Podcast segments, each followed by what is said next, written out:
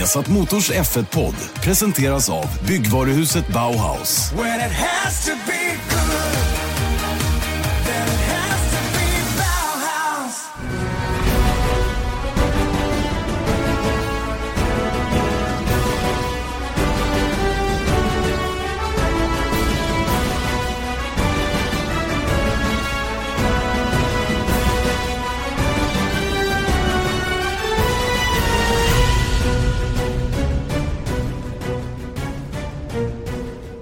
Extremt välkomna ska ni vara till Viasat Motors Formel 1-podd. Erik Stenborg och Janne Blomqvist laddade till tänderna för senaste nytt från Formel 1-världen. Den eh, kommande timmen sådär i alla fall. Vi hoppas att det kan bli en timme trots att det inte är pågående säsong just nu. Det är ju faktiskt eh, shutdown och sommaruppehåll Erik. Något som vi struntar fullständigt i. Mm, det kan man konstatera verkligen. Hur lång är den här shutdownen egentligen hos teamen? Det är två veckor bara. Två veckor måste de vara helt borta ifrån fabriken och då får de inte vara där överhuvudtaget. Just det, och de får inte svara på mail eller någonting heller. Det vet inte jag hur långt man går i, det, i, det, i, i den shutdownen så att säga. Om man får intern kommunicera med varandra inom företaget. Och jag vet inte heller om exakt alla inom, en, inom ett racingteam innefattas av den här nedstängningen heller. Jag, jag är jätteosäker på det. Men meckar och sådana som reser mycket och jobbar konstant under tävlingshelgerna. De är definitivt avstängda från att jobba under två veckor då, utan den här, utav det här sommaruppehållet som man har. Men hur kontrolleras det? Eh, Om man tänker på det, det måste vara helt ja, omöjligt. Ja, det är det väl antar jag. Om man inte, på att säga, man inte har en McLaren ECU också i stämpelklockan. Ja, exakt, de måste väl ha det. Någonting, mm. Magneti Marelli-grejer i Italien som exakt. löser allting. ja, det vore lite fränt. Det är tur man inte har det själv så att alla kan kolla koll på vad man gör. Nej, du fyller upp din tid ändå, tror jag. Jag, det, jag brukar göra det i alla fall, så eh, jag, jag tillhör inte det lata släktet på det viset. Jag vet uh, i och för sig att när man har mejlat pressgänget uh, och sånt i Formel 1, då brukar man få auto-replies. Nu har jag inte gjort det under den här perioden, men jag tror förra året så får man auto-replies due to shutdown. Sånt där. Men alltså, det måste ju vara otroligt lätt att fejka. Alltså det är inte så att någon kan stolpa in i Maranello och kolla om de inte skruvar. Nej, nej. Du, det är en intressant fråga du väcker faktiskt. Jag, jag måste säga att jag är dåligt påläst på hur det här kontrolleras så att ingen vindtunnel rullar och går under tiden det är sommaruppehåll och sådana grejer. Så att jag, kan, jag vet fasen inte hur det går till. Det finns säkert någon som lyssnar på den här podden som har googlat upp det här någonstans eller något som, som vet det bättre än vad vi gör. Men eh, det ska vara stängt i alla fall. Mm. Och jag tror att de som jobbar i deras, i deras intresse är det nog eh, väldigt viktigt att det faktiskt är stängt under de här veckorna också. För det behövs. Killarna var slitna nu, killarna och tjejerna var slitna nu när eh, där man stängde efter Ungerns Grand Prix och den här testen som dessutom var flyttad från Silverstone till Ungern. Så mm. att det blev några extra dagar där. Jag vet att de som åkte hem, eh, ja, de åkte hem på fredagen ifrån Budapest då, för att sen direkt gå på semester. Då. Ja. Men det här har jag nu skrivit ner i mina papper till nästa vecka. Där måste vi ta upp Charlie Häggstam, den gamle mecken. Han borde kunna svara på det. Han borde kunna veta det. Jag pratade med Charlie häromdagen faktiskt. Han, eh, han, eh, han lullar runt på sitt håll och jobbar med sitt vanliga jobb så att säga. Då. Det är skönt för honom. Mm. Eh, inte på väg tillbaka till depån vad det verkar. Inte just nu i alla fall. Vi får se hur det blir framöver. Han Om kan inte det kinesiska, kinesiska teamet kommer att betala honom så ja, det ska kanske. vara det då. Det ska vara det då. Hör du, eh, ja det är om detta. Semester har väl i och för sig du och jag också lite grann. Men, men eh, poddarna har man ju tid att göra i vilket fall som helst. Och eh, dagens podd kan vi ju liksom inte snacka ner något race, inte snacka upp något race heller. Utan det är lite andra grejer som, som jag tycker är intressanta att avhandla i, i eh, den här veckans eh, podcast. Och eh, det intressanta är väl det här med, och som jag dessutom skrev en blogg om, det här med, med Ferrari eh, och Sauber. Att, eh, att, att Sauber är på väg att bli någon slags Ferraris B-team. Eh, och ehm, huruvida det finns någon sanning i det här överhuvudtaget. Vi kanske ska börja i den ändan, huruvida det är så att Ferrari försöker få ett B-team då, det vill säga något som Toro Rosso är för Red Bull eller, eller ja, det egentligen är det väl bara de som är ett riktigt B-team till ett moderteam så att säga då. Och eh, jag har svårt att se att det här skulle vara aktuellt faktiskt eh, från eh, varken, eller jag tror inte att det är det från ena eller det andra hållet. Um, Sauber uh, tror jag i det nya ägarskapet så ingår inte att hamna i klorna på en stor tillverkare på det sättet. Uh, och sen från Ferraris håll så tror jag inte att de är beredda att lägga de pengarna extra som det skulle kosta att uh, även ta hand om ett, ett så kallat B-team. Vad, vad, vad, vad, kände du initialt när du hörde det här? Nej, men jag, jag, tycker att det låter lite, det är som du säger, att det låter lite dumt på ett vis. För att det är ju, jag menar de har haft Ferrari-motorer i, vad är det, 20 år eller någonting sånt där, 15 år i alla fall. Av och till och, i alla fall. Ja, och då har de ju inte aldrig någonsin varit ett Ferrari B-team. Så varför skulle de vara det nu? De kör med Ferrari-motorer i år. Och visst, de kör med gamla i och för sig, men eh, säg 2016. De hade ingenting med Ferrari att göra. De hade ingen Ferrari-förare i bilen då heller. Nej. Så att, egentligen så är det ingenting som tyder på det, förutom då förändringen att de kör med fjolårsmotorer i år och eh, kommer köra med årsmotorer nästa år.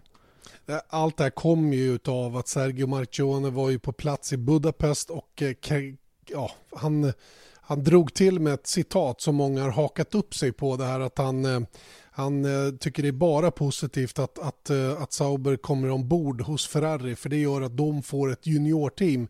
För vi har flera vi skulle kunna få ett juniorteam sen för vi har flera duktiga förare som vi behöver ha platser för i Formel 1. Mm. Och, och, det var i princip det han sa. Ja, och, och det är och, klart att de vill ha in sina förare, vill stoppa ja, men, in dem någonstans. Ja, men självklart är det så. Men det behöver man ju inte skaffa sig ett B-team för att lösa utan det kan man ju fixa till på andra sätt om man nu vill det och i, i den mån man, man känner att det är värt att betala för.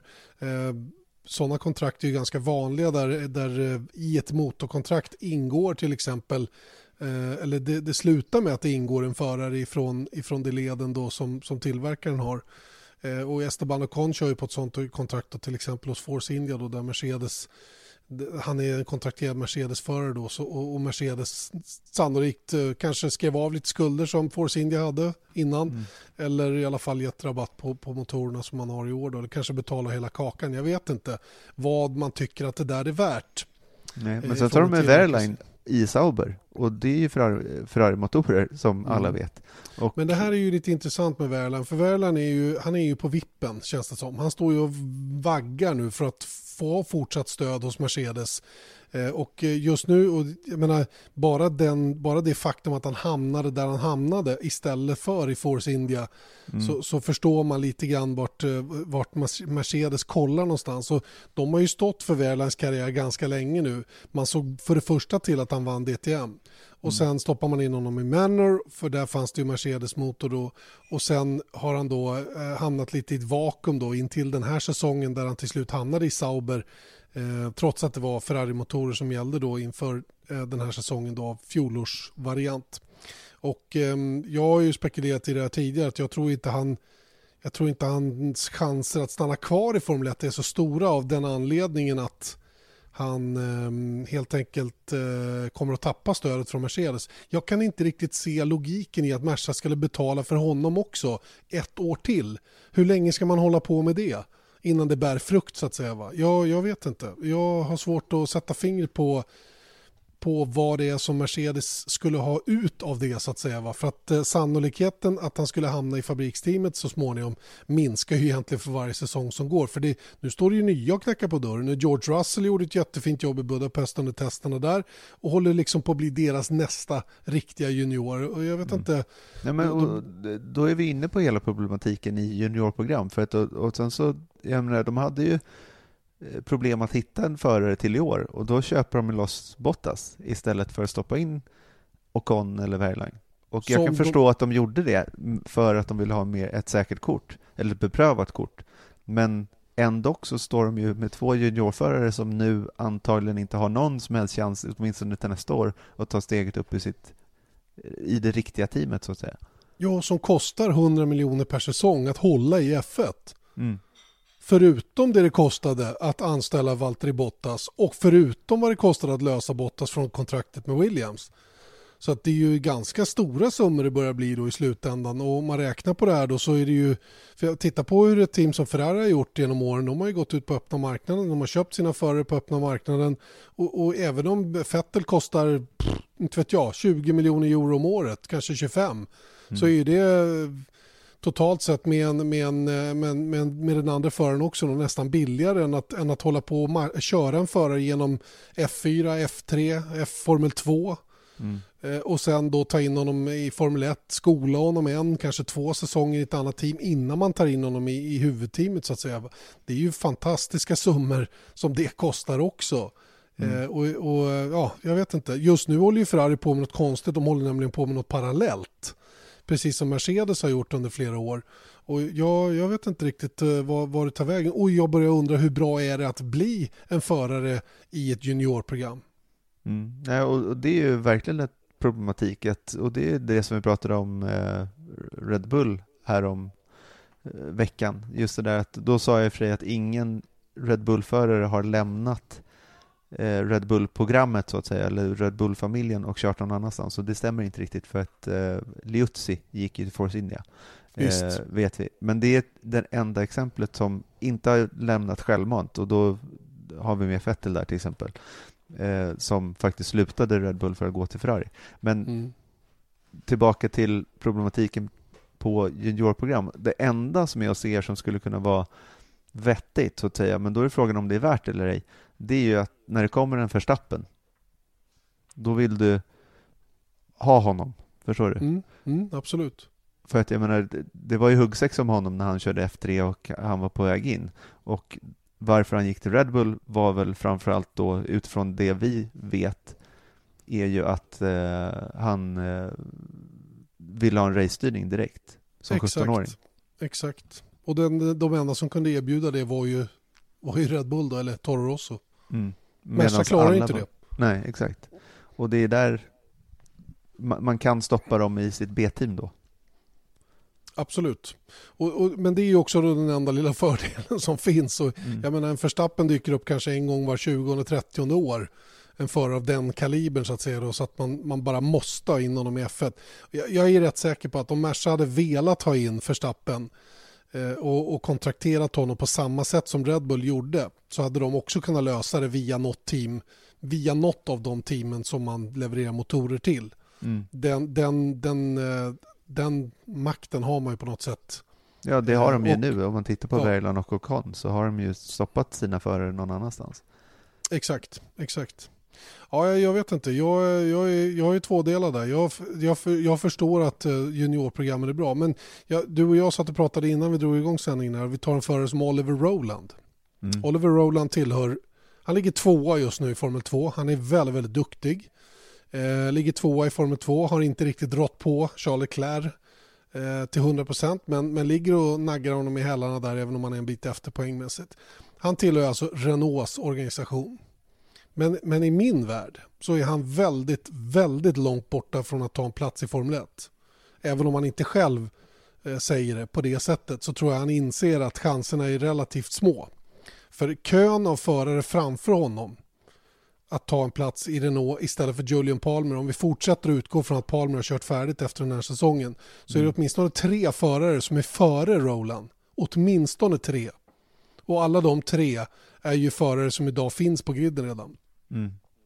Vilket betyder att eventuella hål efter de förarna då när de tar plats i i Renault-teamet, om de nu gör det, skulle ju inte fyllas av en Roland som tillhör Renault. För de skulle inte lägga några pengar någon annanstans än i sitt eget team så att säga. Va? Och då funderar man ju lite så här, visst Renault, jag vet inte ens hur mycket Renault betalar för att han kör för Dams till exempel, säkert en del eller rätt mycket för jag tror att Nicola Latifi betalar merparten av, av budgeten för de två förarna i det teamet.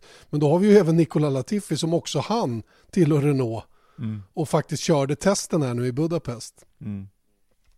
Och ja. sannolikt för att han betalade ordentligt för. Mm. Och det är det där som är, det är verkligen en nackdel till att jag kan tänka mig som du vet, F3-förare eller Formel 4-förare att man är superlovande där och så kommer ett F1-team och säger att så här, men nu vill vi eh, ta dig under våra vingar så att säga och eh, vi ska hjälpa dig framåt och sånt där. Men om det är ett litet hiccup och det är inte ens sin egen eh, prestanda som det nödvändigtvis faller på utan det kan ju vara bara att nej men det finns inte plats. Om man kollar på Gasly mm. i år. Nej, menar, exakt. exakt. han har ingenstans att vara. fast att han var dominant, eller ja, inte riktigt dominant, men han var ändå, jag menar, Giovinazzi har ju fått mer trots att han kom tvåa i Formel 2 förra året. Verkligen, verkligen. Och, och, det speglar lite grann hur det är att tillhöra Red Bull också på ett sätt. För, för om inte Dr. Marco tror att du är tillräckligt bra för att köra i Formel 1, då kommer du inte att köra i Formel 1 heller.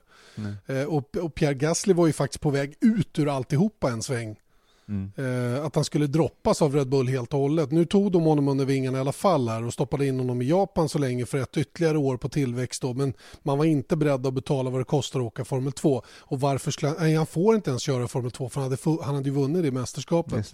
Så, så alternativet var ju egentligen bara att köra i Japan och fortsätta att fila på förmågan att köra stora formelbilar på det här sättet. Då.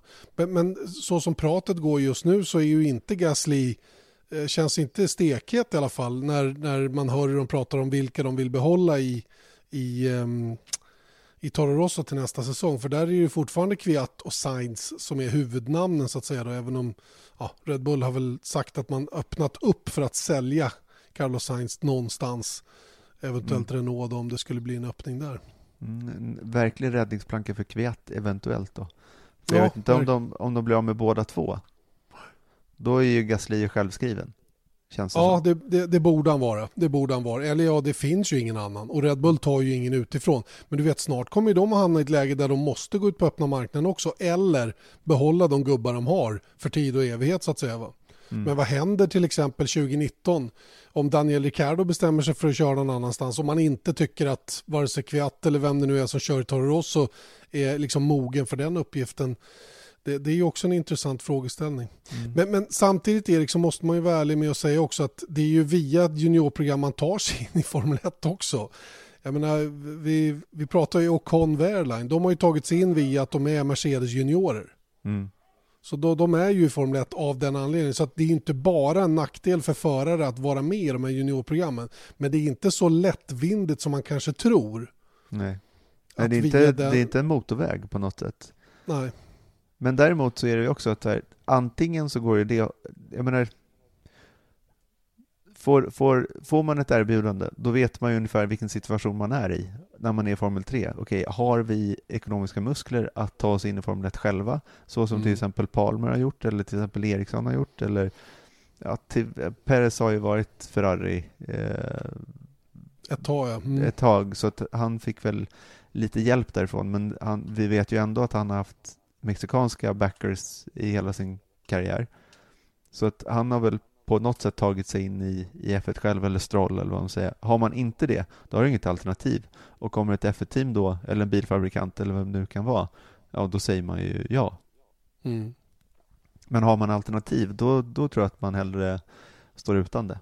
Så att säga. Ja, vi kan ju ta Marcus Eriksson som exempel då. Där tackade hans management nej till att hamna hos Red Bull mm. i tidig ålder av den enkla anledningen att man gjorde ju den bedömningen att visst, det är ju fantastiskt bra att köra i Red Bull-organisationen och få halva budgeten betald cirka eh, i juniorkategorierna fram till Formel 1 och på det viset underlätta eh, avancemanget oerhört. Men samtidigt så säljer man ju sig ganska billigt också in i den här organisationen där de tar hand om allt i stort sett. Vad du även om du blir utsparkad så får du fortsätta göra reklam för dem en eller två säsonger eller vad det nu är för någonting. Det är ganska tufft kontrakt som man skriver på där. Plus att man tävlar med kanske tio andra mm. om ett litet nålsöga som man ska igenom då för att ta sig in i Formel 1. Så att har man resurserna ändå vilket uppenbarligen fanns bakom Eriksson, ja då är det ju bättre kanske att vara oberoende. Och jag tror att det är just det som gör att Marcus Eriksson har en rätt bra situation på silly season-marknaden i år inför nästa år trots att resultaten kanske inte har varit där som man eh, hade hoppats att de skulle vara eller som man tycker att de borde vara för att man ska vara het. Mm. Om ni förstår vad jag menar. Det är ju små, små, små, små marginaler som skiljer. Jag gillar att göra jämförelser mellan Marcus och Wehrlein som många säger att Eriksson är så dålig jämfört med Wehrlein men om man gör samma jämförelse mellan Ocon och Perez till exempel så är Perez, ligger, eller Perez slår ju Ocon betydligt mer mm. än vad Wehrlein gör med Eriksson. Mm. Så att, och Con, jag menar, det betyder ju bara att hade Wehrlein och Eriksson kört i Force India och tagit poäng i varje race mm. i stort sett. Men när Eriksson får stryka Wehrlein, då hade ju inte diskussionen funnits på samma sätt. Eller den kanske inte hade funnits alls. Nej. Så är det. Så är det. Det är inte lätt att vara längst bak på griden helt enkelt. Det är verkligen inte lätt och det är många som har fått erfara så man får göra allt vad man kan för att komma därifrån. Antingen genom att eh, teamet blir bättre och lämnar den positionen vilket jag tror att Sauber själva eh, hoppas kunna klara nu då från och med nästkommande säsong eller i alla fall den med början nästkommande säsong när man får köra med likvärdigt material bakom ryggen på föraren i alla fall i form av en, eh, en aktuell motor. Mm. Sen får man ju se hur långt det, det räcker.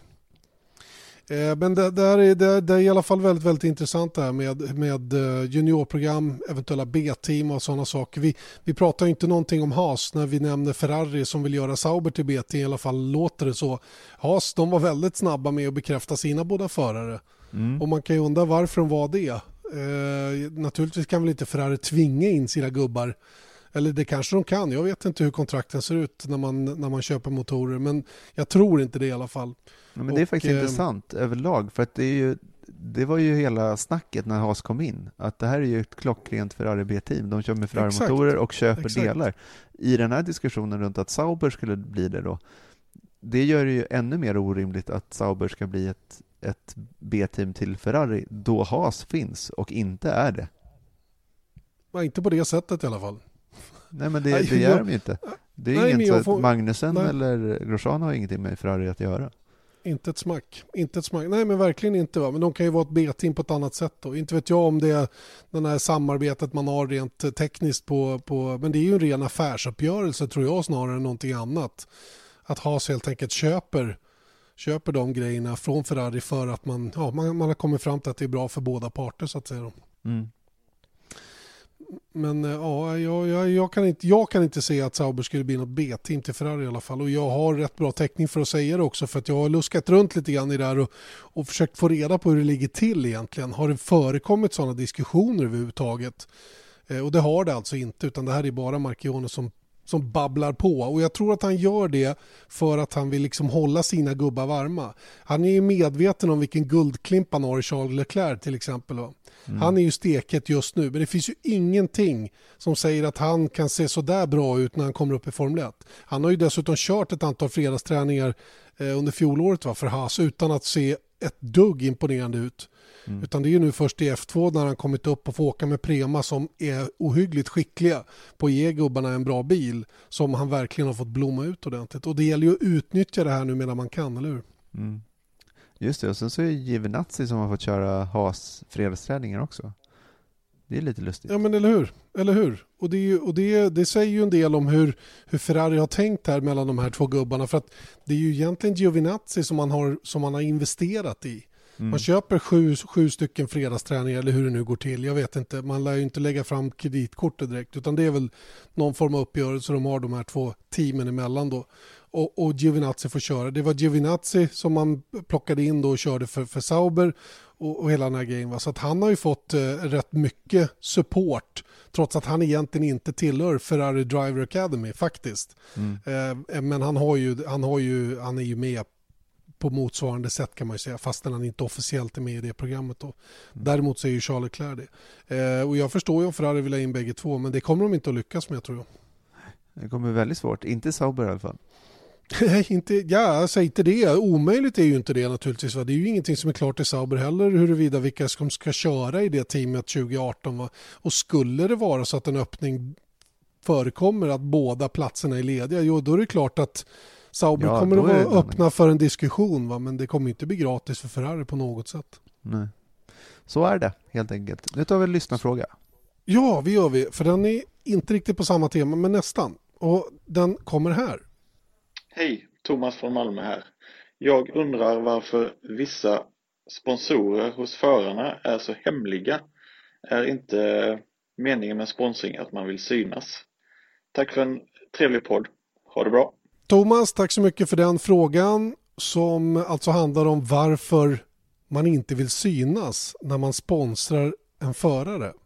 Är inte mm. det hela poängen med sponsring? Att synas och få kickback på det viset? Alltså, vad svarar vi på den frågan, Erik? Det finns sådana exempel, absolut.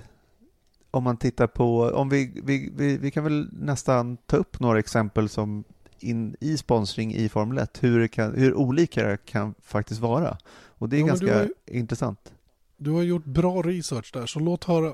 Ja, om man tittar på, vi nämnde Carlos Slim, en av, uh, han är väl Mexikos rikaste man eller någonting sånt där. Han är up there i minsta fall. Han håller på med konsumentprodukter som, så som Telmex och det här Claro, eh, telefonbolag. Ja, och så sponsrar han Sergio Perez. Det syns på både Force Indian och på, på eh, Sergio Perez. Det är väldigt tydligt. Det är ju mm. klassisk eh, sponsringsavtal eh, helt enkelt. Att man sätter sitt varumärke på en förare eller en bil eller både och och så får man ja, man syns i TV helt enkelt. Ex ja. Exponering. Mm. Det är en variant. Ja. Sen har vi ju Bahrain. De sponsrar ju, eller är till exempel delägare, eller till exempel delägare, de, de är en del av McLaren. Men det står inte Bahrain över hela McLaren-bilen. Så vad, Så vad, håller de på med? Ja, det undrar jag också. Please ja. tell me. Ja, men det är ju såklart att i och med att om man deläger ett företag som McLaren så är det ju McLaren som ska ge tillbaks pengarna genom mm. på sätt de tjänar pengar helt enkelt. Och, så det är också ganska tydligt, även fast liksom Bahrain skulle ju kunna promotas och skriva Bahrain på hela McLaren, men det har de inte gjort utan istället så får de pengar någon annanstans ifrån. För det man kan konstatera är att det är ingen i Formel 1 som håller på med allmosor. Eh, verkligen inte. Så de är där av en anledning. Nej, och så har de en business model för att, att vara en del av McLaren. Också ganska tydligt om man tittar på det. Mm. Sen så finns det ju finansiärer som backar förare. Och då är det ju det finns i alla fall exempel på att eh, om du ger du, du ser till att en förare är i Formel 1 i tio års tid och sen börjar de tjäna pengar om det går bra för dem. Och då får ju då finansiären i fråga tillbaks pengar på för det föraren kör in. Eller tjänar in egentligen och det kan ju ha med, jag menar, stoppar in eh, Kalle Kula och så i början så tjänar inte han några pengar alls men sen så kommer eh, Tag Heuer och vill ha honom som eh, spokesperson eller ambassadör ja, då får han ju väldigt mycket pengar av det. Då tar ju den finansiären en procent av det Kalle Kula tjänar. Mm. Under hans aktiva karriär antagligen.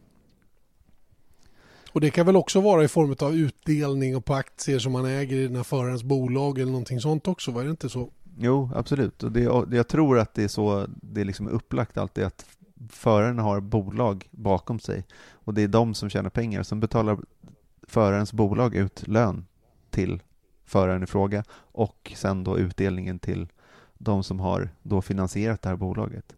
Så mm. det egentligen är det så här företagsekonomi helt enkelt. Ja, det, det, ja, det gäller ju liksom rakt igenom att det är så, det är så man jobbar. Det är, det är ju det enklaste sättet att tjäna några pengar tillbaka. Men du, det finns ju exempel på förare då som, som har finansiärer som inte syns överhuvudtaget. Vad, what's in it for them som man säger? Ja, låt oss ta Lance Stroll som exempel. Hans pappa Lawrence Stroll, han, är, han är ju miljardär inom modeindustrin. Men det syns ju inga varumärken på Stroll. Inga tydliga sådana i alla fall. Eh, men, och där vet vi att eh, Lawrence Stroll har stoppat in många, många, många miljoner för att hans son ska köra i Formel 1. Men med tanke på att han är miljardär, blir man miljardär om man inte har någon business sense eller har någon, något, någon näsa för affärer? Mycket sällan. Mycket, Mycket sällan. Jag skulle tro det också faktiskt. Så där finns ju också en affärsmodell bakom. Men å andra sidan så tror jag också att han har ett väldigt stort intresse av motorsport och har det lite som en hobby. Nu gissar jag bara, men att det är ändå Lawrence Stroll tycker att det är oerhört kul att vara en del av Formel 1 och kan, kan få sin son dit som kör. Det är klart att det är kul också. För att för en miljardär som är så pass rik som Lawrence Stroll är, så kanske, jag menar, det kanske är som att du och jag skulle stoppa in 100 000 kronor. Om man skulle översätta det i, i, våra, i vår köpkraft, så att säga. Alltså. Ja, och det skulle vara mycket pengar för oss, men det är inte så att vi liksom kanske går i personlig konkurs Nej. efter tre kvart. Nej, så är det ju. Den där gamla klyschan som, som heter Vet du hur man blir miljonär på motorsport? Ja, genom att börja som miljardär.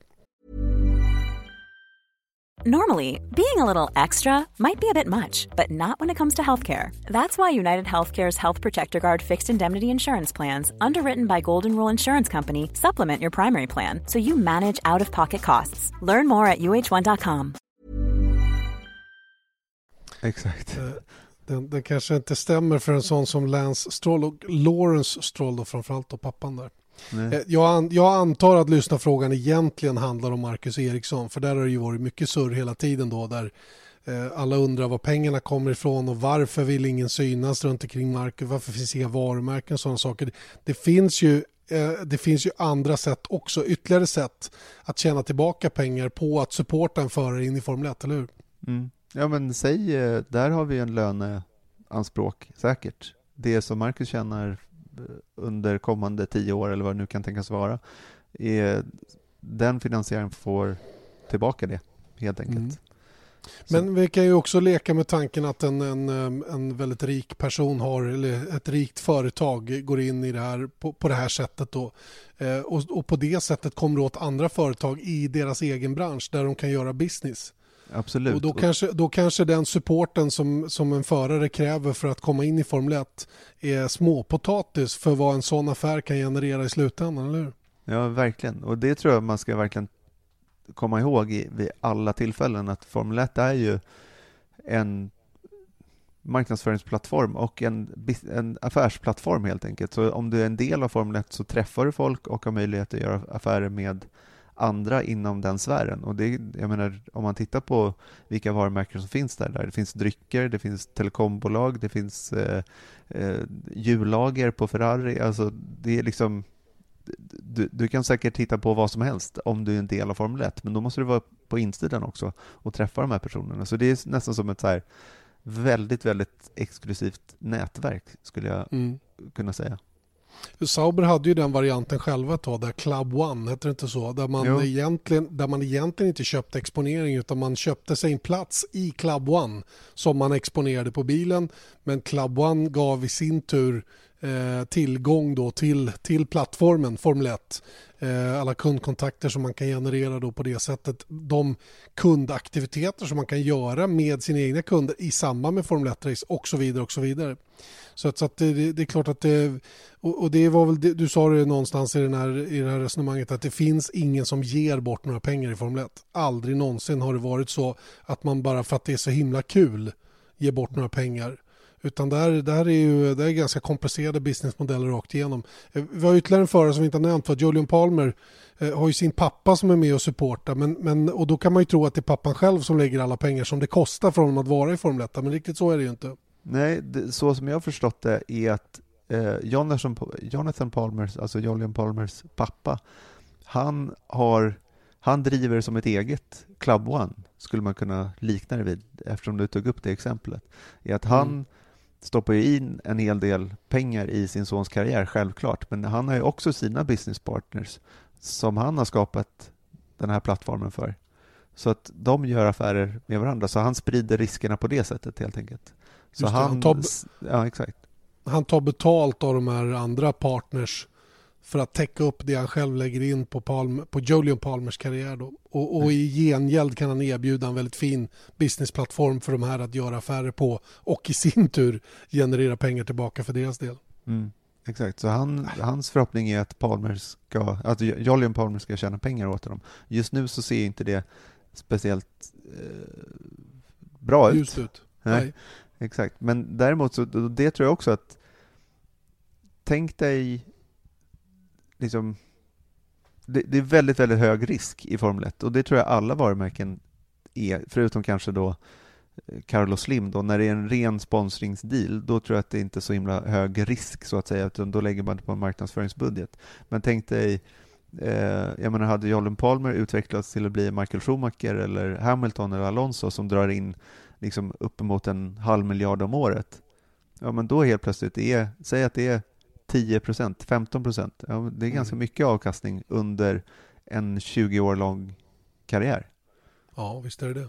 Så, så då kan du ju få väldigt, så att om du lägger 500 miljoner. Jag menar, det har du ju fått tillbaks 300 procent på i slutändan. Mm. Om det går så väl. Och jag tror att alla är väl medvetna om att det, det där är väldigt hög risk. Men jag tror Max Verstappen har ju sådana där äh, personliga dealer med, med holländska företag som allt, det enda de vill är att synas med Max Verstappen för han är ju nationalhjälte i Holland. Det är ju toppen. I Nederländerna. Nederländerna. Just Nej, jag skojar. Det är så fåniga diskussioner. Men, men i alla fall, fortsätt. Ja, nej men det var ungefär det jag skulle säga. Så det är bara mm. så här att det, det, är rätt kul och om man bara sätter er framför en förare och så gör lite research på honom, då kommer man helt plötsligt börja se massa kopplingar. Och varför och hur och hur kunde det komma sig? Så här, jo, och ofta så kan man, det är den där gamla vanliga journalistikfrågan, follow the money. Mm. Och då får man reda på ett och annat. Visst, och sen får man ju själv bedöma hur viktigt man tycker att det här är då för saker och ting. Att veta exakt var flödet kommer ifrån eh, för att en förare finns i Formel 1 eller inte. Men vi kan vara säkra på en sak. Att alla förare, både förr och senare, kommer eller har ett rejält pengaflöde som måste finnas för att de överhuvudtaget ska ha möjlighet att köra i Formel 1. Så enkelt är det. Och det gäller, det gäller samtliga som, som kör på ett eller annat sätt. Mm. All right. Har vi eh, svarat på frågan nu tycker du?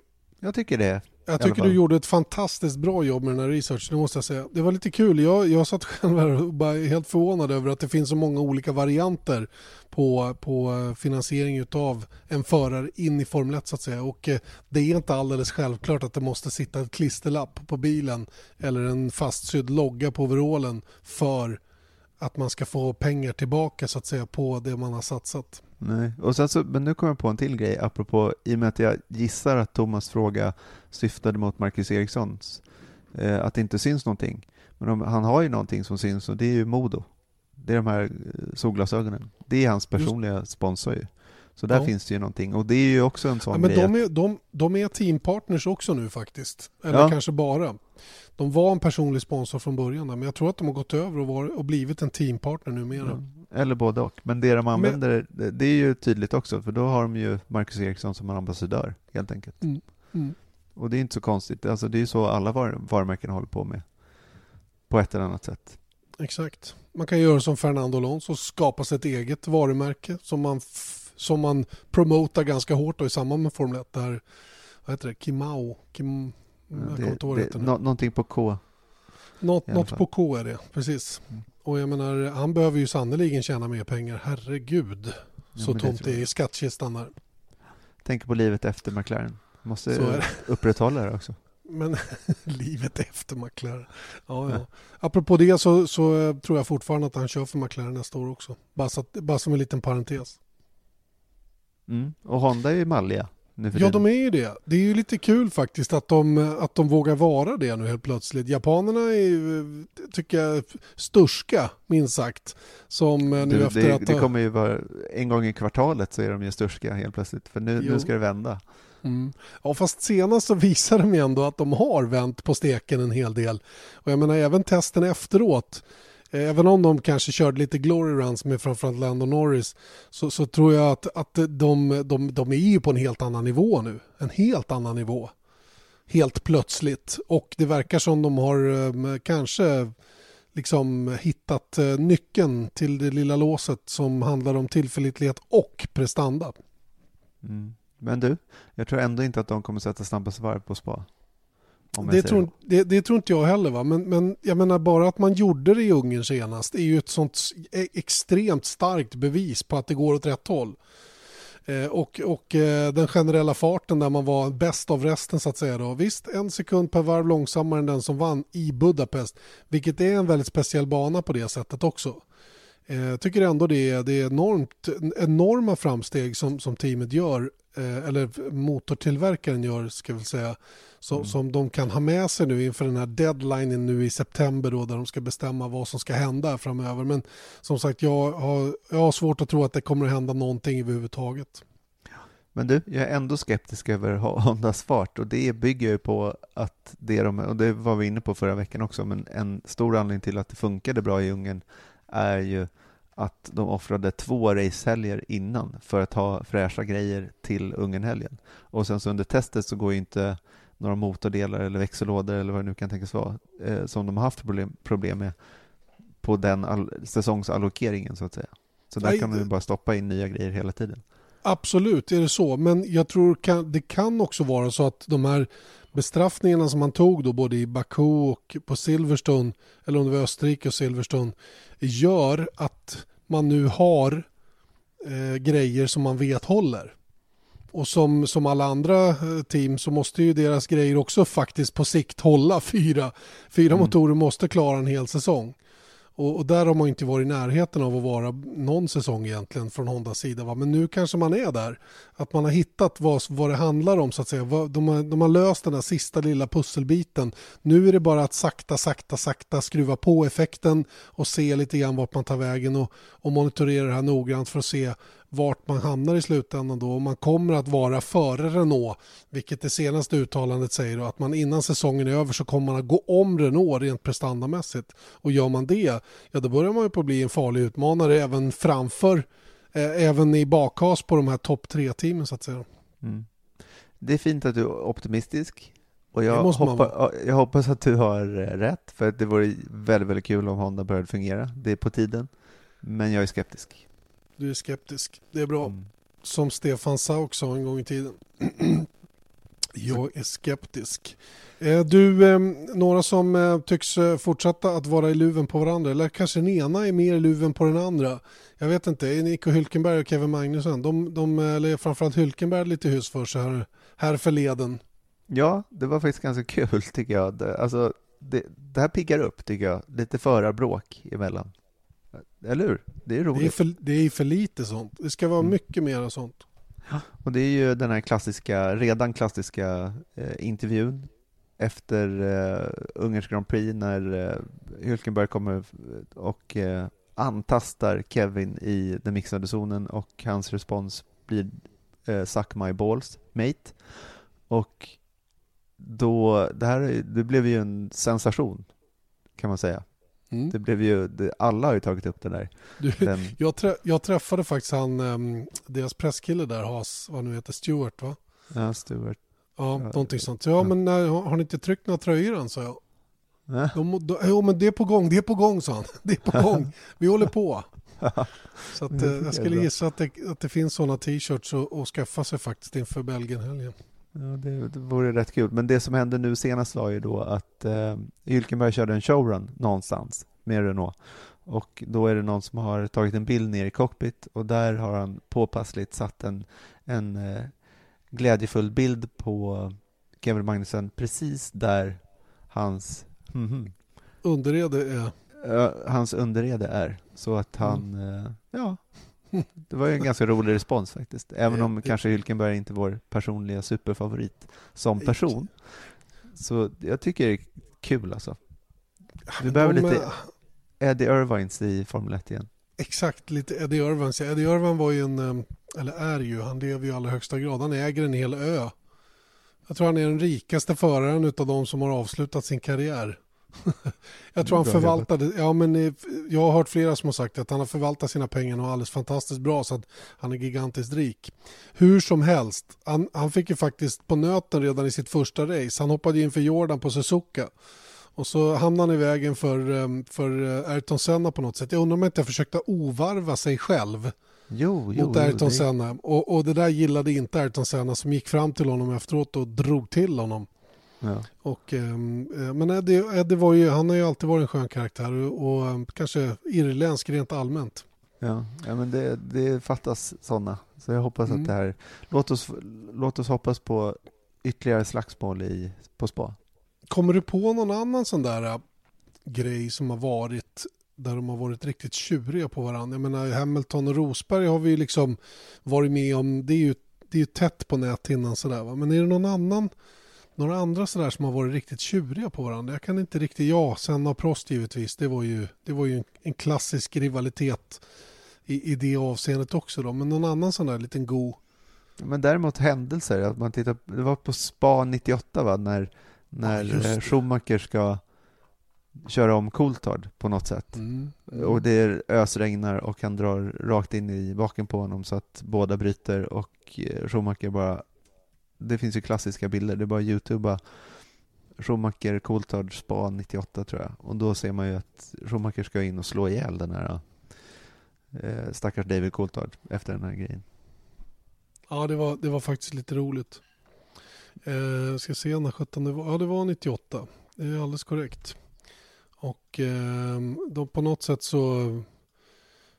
Så... eh, ja, det blev missförstånd dem emellan ja. Och Schumacher traskade ju rakt genom depån där. han, han var riktigt, riktigt ilsken då. Jag har en annan skön grej som jag kommer ihåg. Det var när Jean Alesi, fast då var det, inget, då var det inte mellan två förare utan då var det Alesi som var riktigt förbannad på sitt team. När Mhm. han, eh, han kom tillbaka in i depån, kom, vad kan det varit då? 2000 kanske? När körde, när körde Alesi för, för Prost? Eh, Alesi kom in i alla fall i depån och så sa han till teamet över radion Change everything, sa han. Change everything. I'm not gonna be 15, I'm not gonna die to be 15th, sa han. Mm. Och han, bara, han bara skrek ut och gick ur bilen och kastade hjälmen ifrån sig och var vansinnig på att ingenting funkade. Så var också en sån där, han var också en, en skön karaktär när det, när det brann till på riktigt allvar. Mm. Jag, jag kom på en till grej. Nelson Piquet på Hockenheim eh, med den här, vad heter han, Salazar. Elisio, Elisio, Eli- Eliseo Salazar va? Just det. Mm. Och det var, det var 82, Mm. tror jag. Och då, är- då är det den så här klassiska karatesparken i, på, i avåkningszonen efteråt.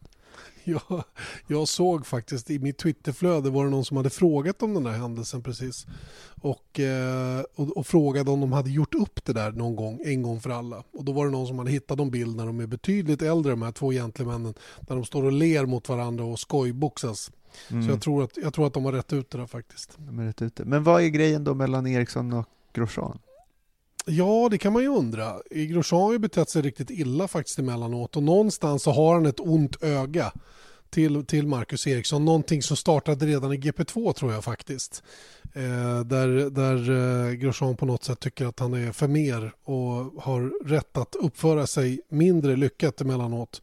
För inte en enda gång har Marcus mött upp i de här diskussionerna som har varit. Han har bara flinat åt honom och liksom låter det, låter det vara. Va? Och det är kanske det som Grosjean går igång på, jag vet inte. Mm. Men de är ju, det är ju som magnet mellan de där två på banan också. Det är alltid liksom, händer det något så är det de två som har varit tillsammans på något sätt.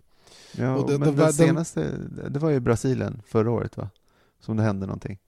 Ja, det, när var det han blev så himla gal, vet han Ja, det var började skrika och... det var i Kina, det var i Kina tror jag. Kinas Grand Prix förra året. När de, när de har precis kört färdigt och, och de kom, kommer ur bilarna efter att lämna ifrån sig dem i, i Parc Fermé så, så kommer så kommer Grosjean och skriker bara massa könsord, bara helt vansinnig. Och då, då var till och med Alex Elg förbannad. Och, Mm. och han är ju rätt så, jag menar, man flyttar inte på Alex hur som helst, speciellt inte om man ser ut som Romain Grosjean i kroppen. Nej. Som är lika, han kan ju gömma sig bakom en flaggstång. och, och, och, och Alex bara ställer sig i vägen. Hallå, nu får du skärpa till det liksom. Mm. Det var riktigt fula ord faktiskt. Och det där, jag vet inte, det har hängt i hela tiden på något sätt. Av någon anledning. Borde fråga dem om det faktiskt. Vi kanske ska ta dem tillsammans vid ett tillfälle och fråga what's, what's up? Ja, exakt. Men kanske inte tillsammans då. Jo, det är, ju- jag menar herregud, då har vi ju världens grej. Ja, men tänk att om ingen av dem kommer ställa upp på det tror jag, Nej, det är, skulle jag gissa. det är ju fegt. Ja, Man måste vara lite mer eh, liksom, finkänslig, Janne. ja, Det är inte det är din. väl så. det är inte riktigt min, min Nej. melodi, om man säger så.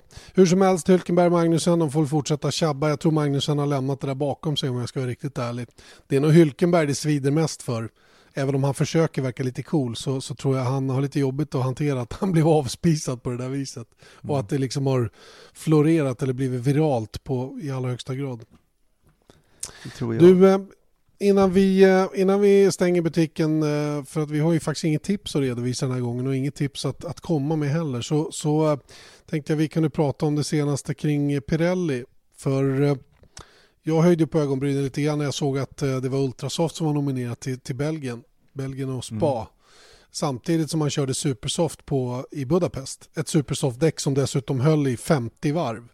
Mm. Så det var ju fullständigt uppåt väggarna att inte nominera Ultrasoft även i Budapest. Jag, jag begriper inte vad de har för data att falla tillbaka på när man tar sådana beslut. Eh, för det var, det var sannerligen inte kallt i Budapest så de blev utsatta på däcken fullt ut i det avseendet men ändå så, så liksom vågade man inte köra Ultrasoft på den lilla banan som inte har påfrestning av det slaget som vi kommer att få se ifrån, ifrån Belgien och på spa. Mm. Där det visserligen kommer att vara väldigt, väldigt svalt men det är ju, jag menar kurvor, Blanchimont den tar sig 320 km i timmen. Eh, vi har Rouge där, eh, där eh, vi för något år sedan hade ett däck som fallerade för, för Sebastian Vettel. Nu är det visserligen helt andra däck och andra konstruktioner så det går inte att jämföra riktigt. Va? Men det, någonstans så får inte jag ihop logiken där riktigt. Mm. Nej, jag är inte helt eh, hundra heller. Men på något sätt så räknar de ju på det och så uppenbarligen så det har man ju sett massa gånger att det, ibland går det fel helt enkelt. Ja men fel, hallå. Jag menar, man, man, eh, ibland skulle man ju man skulle vilja se vad de baserar sina beslut på. Vad, vilka data går man på? Eller, eller är det bara så här, vi tar, vi, de här blandningarna står emellan. Su, Ultrasoft, Supersoft, med, Soft och Medium. Vilka ska vi ta med oss till Mm. Ungern? Och så slår man tärning så här, ja men vi väljer bort Medium eller vi väljer bort Ultrasoft. Jag menar, hallå. Mm. Det är så himla svårt kan Ja, inte det ha varit. Med facit i hand givetvis. Men jag tror inte att de är så borta när det gäller att veta hur däcken fungerar. Att de inte hade koll på att ett Supersoft skulle hålla så pass länge. Nej, Ärligt, Nej ärligt. jag, jag, jag kan inte svara på varför, för jag tycker att det är lika konstigt som du, men Mm, mm. jag vet bara inte vad jag ska svara. Nej, nej. Och det är ju inte dig jag ställer till svars heller. Som tur är. Jag får ta det med Mario Isola. Ja, du får göra det. Stapla upp honom i spa. Ställ honom, fram. För- för- Ställ honom apropå mot väggen. Hon- Ja, exakt, jag, jag ser precis nu, vi pratade Honda för en stund sedan, så fick jag sån där Summer of Stats eh, ifrån Honda Racing. Då står det att Hondans MGUK som genererar då ett maximum, eh, en maximum output på 120 kW per varv är tillräckligt för att få 2060 watts lampor att lysa. Jösses. Säger en del. Om hur mycket någonting. effekt om hur mycket effekt man... Det var värdelöst vetande men lite kul ändå eftersom det dök upp precis nu. Eh, Och som då sagt, har eh, eh, säkert Ferrari och Mer- Mercedes 3060 wattlampor. nej nej för MGUK är lika för alla vet du. Den är ju, det är en max Jo, jo, men det är ändå. Ja du menar så. De får ja. inte någonting att funka ändå. Nej, ja, du menar så. Fast jag tror att det är MGUH mest som krånglar för, för Honda i och för sig. Mm. Men strunt i det. Du, eh, det, det sägs ju vara en ny gummiblandning på gång från Pirelli till nästa år. Ja, vi har ju En bara, Even, even softer. vi har ju bara fem. Men jag, är det, är det en sjätte blandning på gång då? Är det så? Ja, det är det eh, de har sagt i veckan då, att eh, de gjorde någon form av genomgång då av testerna som är kvar, att de ska köra eh, Ferrari kör nu i Barcelona va? Mm. Eller om det är nu, men Har, ja, har gjort. i- ja, har gjort och sen så kommer det massa i, och de måste ta ett beslut om nästa års däck i eh, september. Eh, Men de kan vänta tills första december för att nominera, nominera hela rangen av eh, olika blandningar. Så då Mm. har eh, Isola då uttryckt att man tycker att man ska gå upp till sex stycken. Och då Mm. kan man ju undra, vad ska det däcket heta? Ja, på vilka, beroende på vilken sida det hamnar om. Men jag gissar att det är ett ännu mjukare däck då. Ja, det vore ju väldigt dumt att köra ett ännu hårdare eftersom de inte har kört med det på hela året i stort sett. Ja, men jag tänker mer på, för de, de lär väl justera gummiblandningarna till nästa år. Men, men jag förstår vad du menar. Det är klart att det är en mjukare gummiblandning som är på gång. Och då är ju det här skämtet som är ute nu, vad, vad det ska heta, om ultra, ultra, ultra, mega, mega, ultra soft eller vad det nu blir. Mm. Det är för sig ganska bra namn. Mm. Ultra, ultra, mega, mega. Ja, men jag vet, teamen, något. teamen kallar ju, super, vad kallar de det för? Super option, option, prime. De har ju sina namn på de här olika. Förr var det mycket enklare när man körde en helg när det var bara två gummiblandningar. Då hade man option och prime. Nu Mm. när man har tre då får man ett yt- ytterligare namn på det så att säga. Äh, jag, du, jag struntar ärligt talat i vad det heter. Jag tycker bara att det är viktigt att det blir ett däck. Att det, det- jag tror att det kan vara bra att det kommer sex gummiblandningar för då får vi ett tajtare, ett tajtare spann mellan Mm. dem mellan de olika hoppen så att säga. Och ibland så tror jag inte att vi har däck. Idag har vi inte däck som spänner över hela, hela behovsskalan så att säga.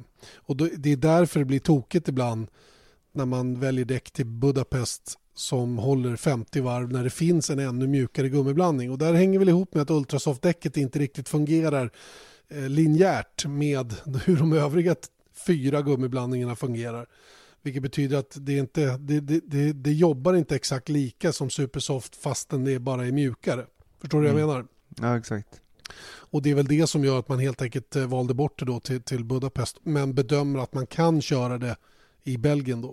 Mm. Så att eh, jag, jag, jag, jag raljerar lite grann över Pirellis val här men jag inser att det sitter en del, en del kunskap där i alla fall som, som förhoppningsvis vet vad de håller på med. Och det får vi väl anta att de gör också när det gäller val av däck då inför 2018.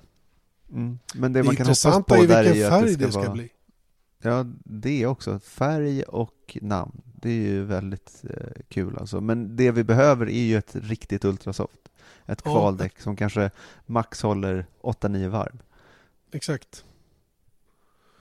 Och det har det vi inte. Nej, det har vi definitivt inte. Och det, idag när de kan åka liksom nästan tre fullfartsvarv på ett och samma däck i, i Q1 och mm. med förbättrade tider, det är ju, det är ju inte okej. Okay. Så ska det inte vara. Det ska vara ett varv. Det ska vara ett varv när man absolut inte får göra några misstag. Då kommer tiden. Då, då är det bra. Då är det riktigt bra. Oj, ringer här. ska vi mm. ta bort. Ehm, ja, så att, eh, jag tycker att de borde också släppa in alla sex. Så att man får välja mellan alla sex. Ja, fast det är ingen så... poäng med det. För att några faller bort ändå. Så att det, det, blir bara jobbigt för Pirelli att se till att alla däck eh, måste vara där. Ja, men jobbigt. Jag, ja, men de, för hur den är, de tillverkar ju däck ut efter beställningen. Och, och, det kasseras ju mycket däck ändå så att säga. Va? Så att, eh, jag tror faktiskt att det systemet vi har fungerar rätt så bra ändå. För att det är ändå ingen som mm. skulle välja den allra hårdaste gummiblandningen och på vissa banor all, all, ingen som skulle välja den allra mjukaste. Ja, kanske att man mer skulle välja mjukt, supermjukt alltså om det fanns. Mm. Eh, på, på vissa ställen där man, där man räknar med att kanske skaffa sig en, en bättre chans i kval eller vad det nu kan vara. Så det, mm. det kan jag ja, Du har rätt i det. Du har rätt i det. Jag tycker vi går på din ståndpunkt där. Jag ändrar mig fort. ja, det är fint där. Det är bra med semester, då är chefen glad och nöjd. Eh, jag har inget mer att tillägga nu, ärligt talat. För jag, det här med Inte tipset, det, det, ligger på is. Mm, men jag, jag, märker ju att du vill gärna tippa ändå för att du, det går så himla bra för dig. Nej då, men jag, men jag, det blir jag, jag coolar mig. Jag coolar mig. Däremot kan vi väl nämna Erik att vi ska på biopremiär. Just det. Nästa podd kommer bli lite annorlunda. Just det. Då kommer vi, vi kommer nämligen att, ja vi hoppas det i alla fall. Vi hoppas kunna spela in podden i samband med den här biopremiären. Vi ska alltså på galapremiär av filmen Super Swede. Eh, som eh, har eh, vanlig premiär så att säga den 16 augusti men vi ska gå på galapremiär den 14 och då ska det finnas lite lite racerkändisar på plats. Niki Lauda, eh, John Watson kanske, Emerson Fittipaldi. Kan det vara någon mer mm. som du har hört? Eh, Nina Kennedy, Ranis dotter Nina. alltså. Just det, just det. Eh, så att det, det, det ska bli lite spännande faktiskt att se den här filmen. Se om, den, om de har fångat det här på rätt sätt. Men det tror jag. Mm. Jag tror jag är helt säker på ja, att de har gjort. Jag har hört väldigt mycket gott om den av folk som har sett den. Så att, eh, ja, men det ska bli superkul. Vem vet Erik, vi kanske kan ragga till oss ett par biljetter till den vanliga premiären eller till någon föreställning längre fram som vi kan tävla bort nästa podd. Mm. Kanske, kanske det. Jag tror i och för sig att premiären är den 16, alltså på onsdag redan. Så jag tror det blir eh, lite tajt kanske. Ja, just i premiären. Men biobiljetter men... är inte så dyra. Nej, det är de inte. Va? Och det finns ju kommer ju fler föreställningar som vi kanske kan lösa det. Vi får se. Vi får se. Mm. Vi återkommer i frågan. Vi eh, kommer som sagt att rapportera från våran premiär som vi går på i alla fall i nästa podd. Och eh, hoppas att eh, ni är med oss då också. Det gäller att hänga med. Ni glömmer väl inte bort att rösta eller i Kristallenomröstningen. Eh, fortfarande så kan ni göra det och eh, länk till detta hittar ni på viasatsport.se. Där det är 12 stycken Viasat-profiler nominerade och en av dem ska ha rösten och han heter Janne Blomqvist. Korrekt. Frågor på det? Nej, inga alls. Nej. Glasklart. Kunde inte bli eh, mer klart. Nej, definitivt inte. Fortsätt rösta. Ni kan rösta fler gånger. Kanske inte varje dag, men det går att rösta fler gånger, så gör det. Då blir det extra kul för mig. Eh, nu ska inte jag sitta och göra reklam för mig själv något mer utan nu tycker jag vi rundar av den här podden och säger tack och påtrörande. Vi hörs eh, på biopremiären Erik och ni andra. Vi hörs eh, nästa podd då som borde komma ut där kring tisdag, onsdag någonting. Så ni håll ut tills dess så är vi snart tillbaka. Hej så länge. Vesat Motors F1-podd presenterades av byggvaruhuset Bauhaus.